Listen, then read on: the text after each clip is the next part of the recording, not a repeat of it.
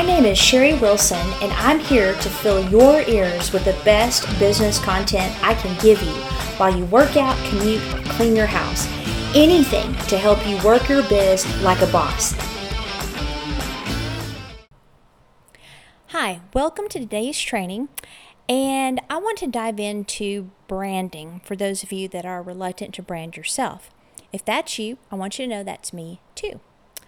So, when I first started my business, Genius Communication Limited Company, I branded my business, but it soon became apparent that I am my brand.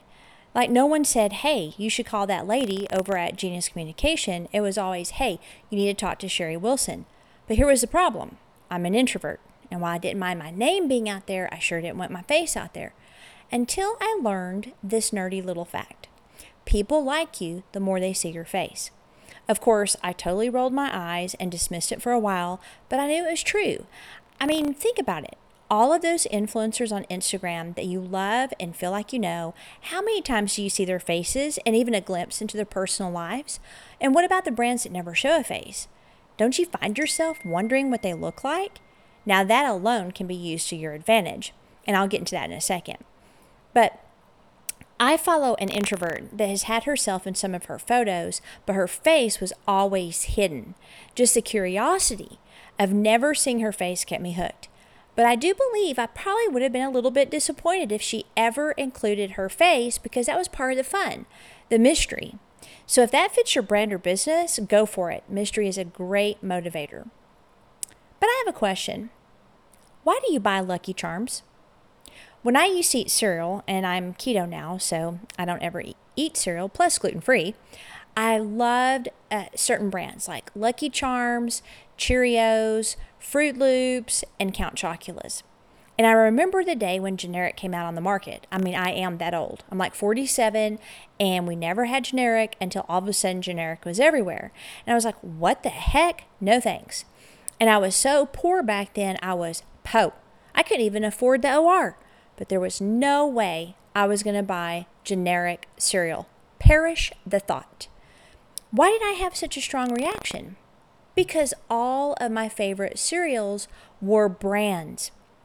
There was a connection and a story with them, along with a quality that I just wasn't sure I'd get from the generic. Which, by the way, I did have some generic eventually. I think they were Lucky Charms, and they were not as good as the real thing. The taste and texture were just a little bit different. But the main idea is that we buy from brands we feel we truly know. So branding is a trust issue.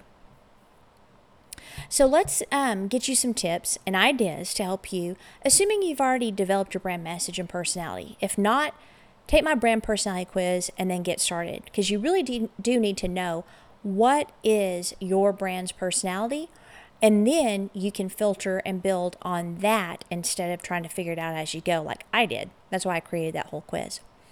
So here we go. Number one, make a quality decision to put your face out there and your story. If you don't, you're going to keep making excuses and you just won't get the brand recognition that you want. You won't be able to build the trust that you need to. Plan on starting with at least two pics of yourself a week on your social media platform. Now, these can be behind the scenes, at events, relaxing at home, enjoying a hobby, really anything that is consistent with your brand and creates a connection to your followers. Now, if you're like me, it's a little awkward posing and stuff. So, research how to pose, take the pics, and then edit them. JasmineStar.com and JennaKutcher.com both have tons of blog posts that will help you with this. And I know it can be awkward and difficult to pose for the shots, especially if you're an introvert, but hopefully you'll get some good information from them and it will help you. Also, apply filters. This helps so much and allows you to brand your photos with the feel that you're wanting. So, like if you look at Charco on Instagram, they're neutral and moody. If you look at Hilary Rushford's, hers are light, airy, and colorful.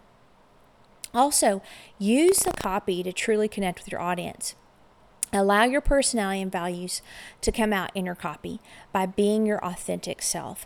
You will connect with those of your tribe. If you don't feel that you can pose for shots, hire a photographer that specializes in branding. That was one of the best decisions I have made. A good brand photographer photographer can pull you out of your shell and highlight your personality. If you can't afford a brand photographer, I'm sure you can hire a college student majoring in photography or a high school student that's really good to grab some shots. But really, those would be for your social media posts. When it comes to your website, it is worth the expense to hire a brand photographer, even if you only get like three or four pictures. And if you simply refuse to post your face, then use the mystery of never showing it. So take a look at the slow traveler on Instagram and see how she does it.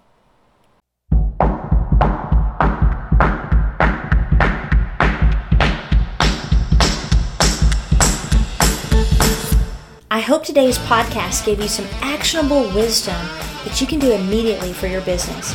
I've got a lot more free training on my website at sherryannwilson.com. Sherry with an I and with an E. But before you go, please leave a kind review of this podcast. It's like giving me a hug in podcast world.